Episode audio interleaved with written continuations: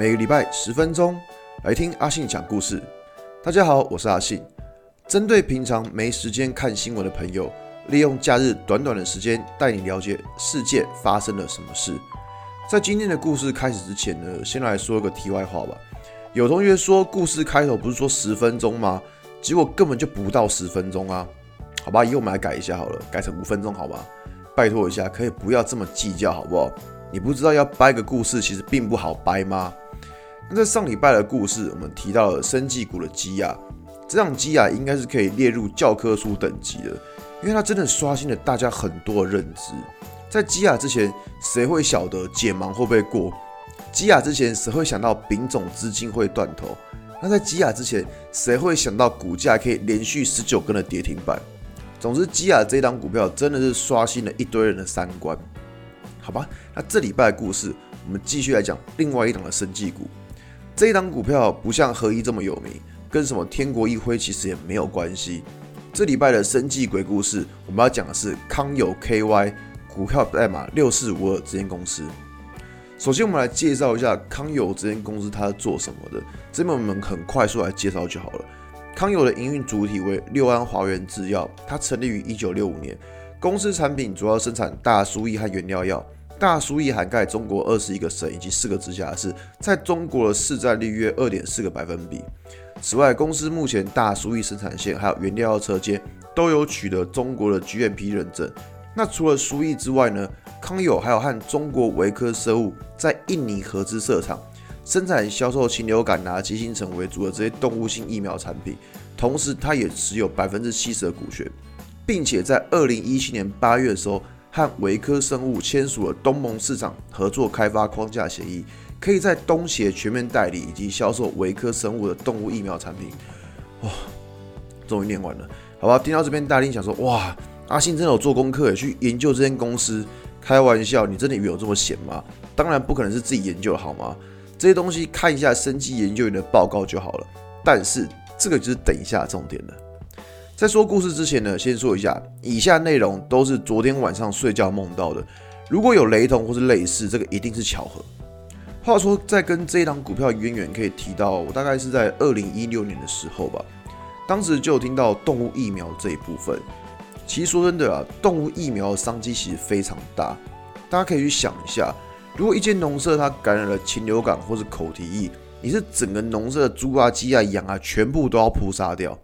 这个扑杀其实对于农民的损失是非常惨重。那就算有几种药物的动物，在一定的时间之内，你也不能把它宰来吃，拿来卖。所以当时会注意康友这间公司，其实这个原因，毕竟当时就知道说，哦，动物性疫苗的商机其实蛮大的。那之后在偶然的一次聚会当中，听到隔壁桌的客人说要把这档股票做到一千元。没错，又是一千这个数字。现在听到什么股票要上千元都很反感，不知道为什么。反正时间有点久了，说真的也不是记得非常的清楚。不过真正让阿信感到有问题的是以下梦到的事情。印象中好像是在二零一八年年初还是年中的时候，公司有邀请了一票的生技研究员去中国大陆的厂房参观，好像是哈尔滨还是哪里，其实有点忘记了。反正梦到东西，大家其实也不用太讲究了，又不是邀请我去。但在梦里面，我就突然想到，诶，一间正常的公司会自掏腰包去请研究员看他们家的厂房吗？又不是说厂房在人家隔壁走几步路就到了，这可是要坐飞机耶。你看台积电会邀请研究员去看他们家厂房吗？绝对不会嘛，对不对？所以大家听到这边会觉得，诶，怎么有点毛毛的？邀请生技研究员去的用意，多少就希望研究员能够帮公司写些什么好话，这样才能够比较吸引市场的关注嘛。当然，我们这边绝对不会认为公司这个举动是要炒股。如果你有这种不好的想法，都是你们自己想的，好吗？然后我们被这个梦吓醒了之后呢，诶，阿信马上又做了下一个梦。公司好像找了一个市场蛮有名的人物来看一看公司的股价。你不要问阿信这个人是谁，就说这个是梦，好吗？哪有梦境是这么真实的？不过大家可以去看一下康友从二零一八年九月十九号开始。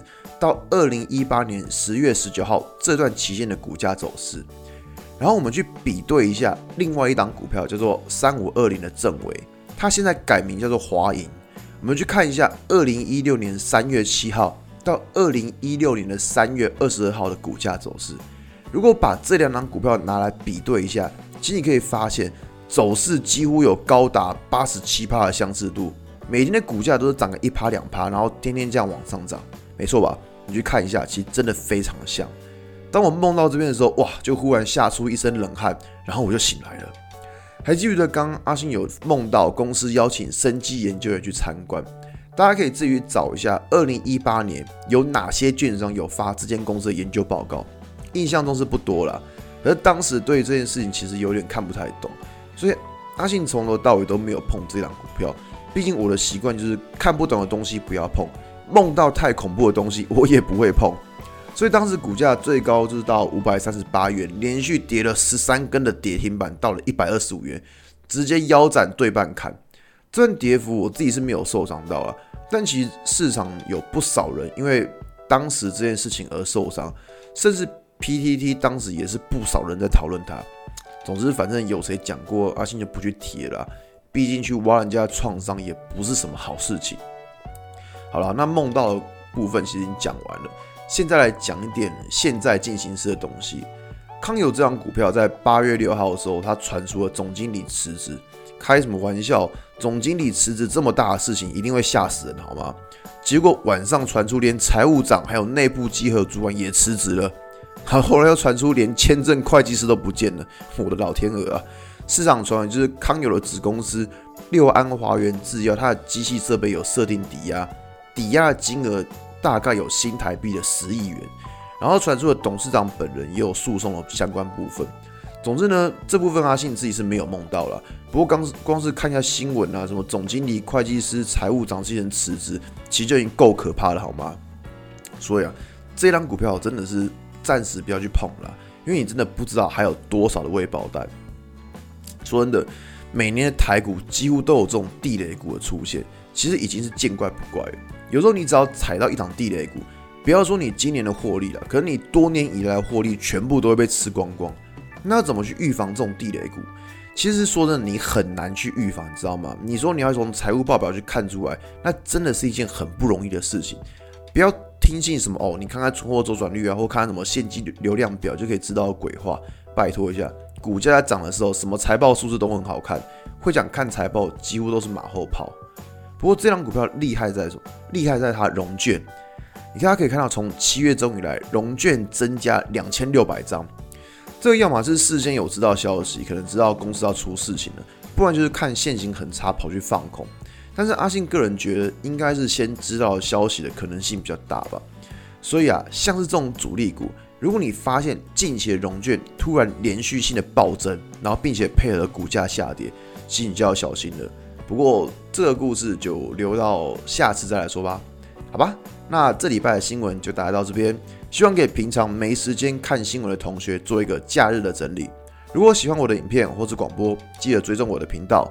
或者可以订阅 Press Play 的专案，给通勤族的标股报告书，里面有更多更详尽的股市分析，会在里面分享给各位，好吧？那我们就下礼拜再见啦，拜拜。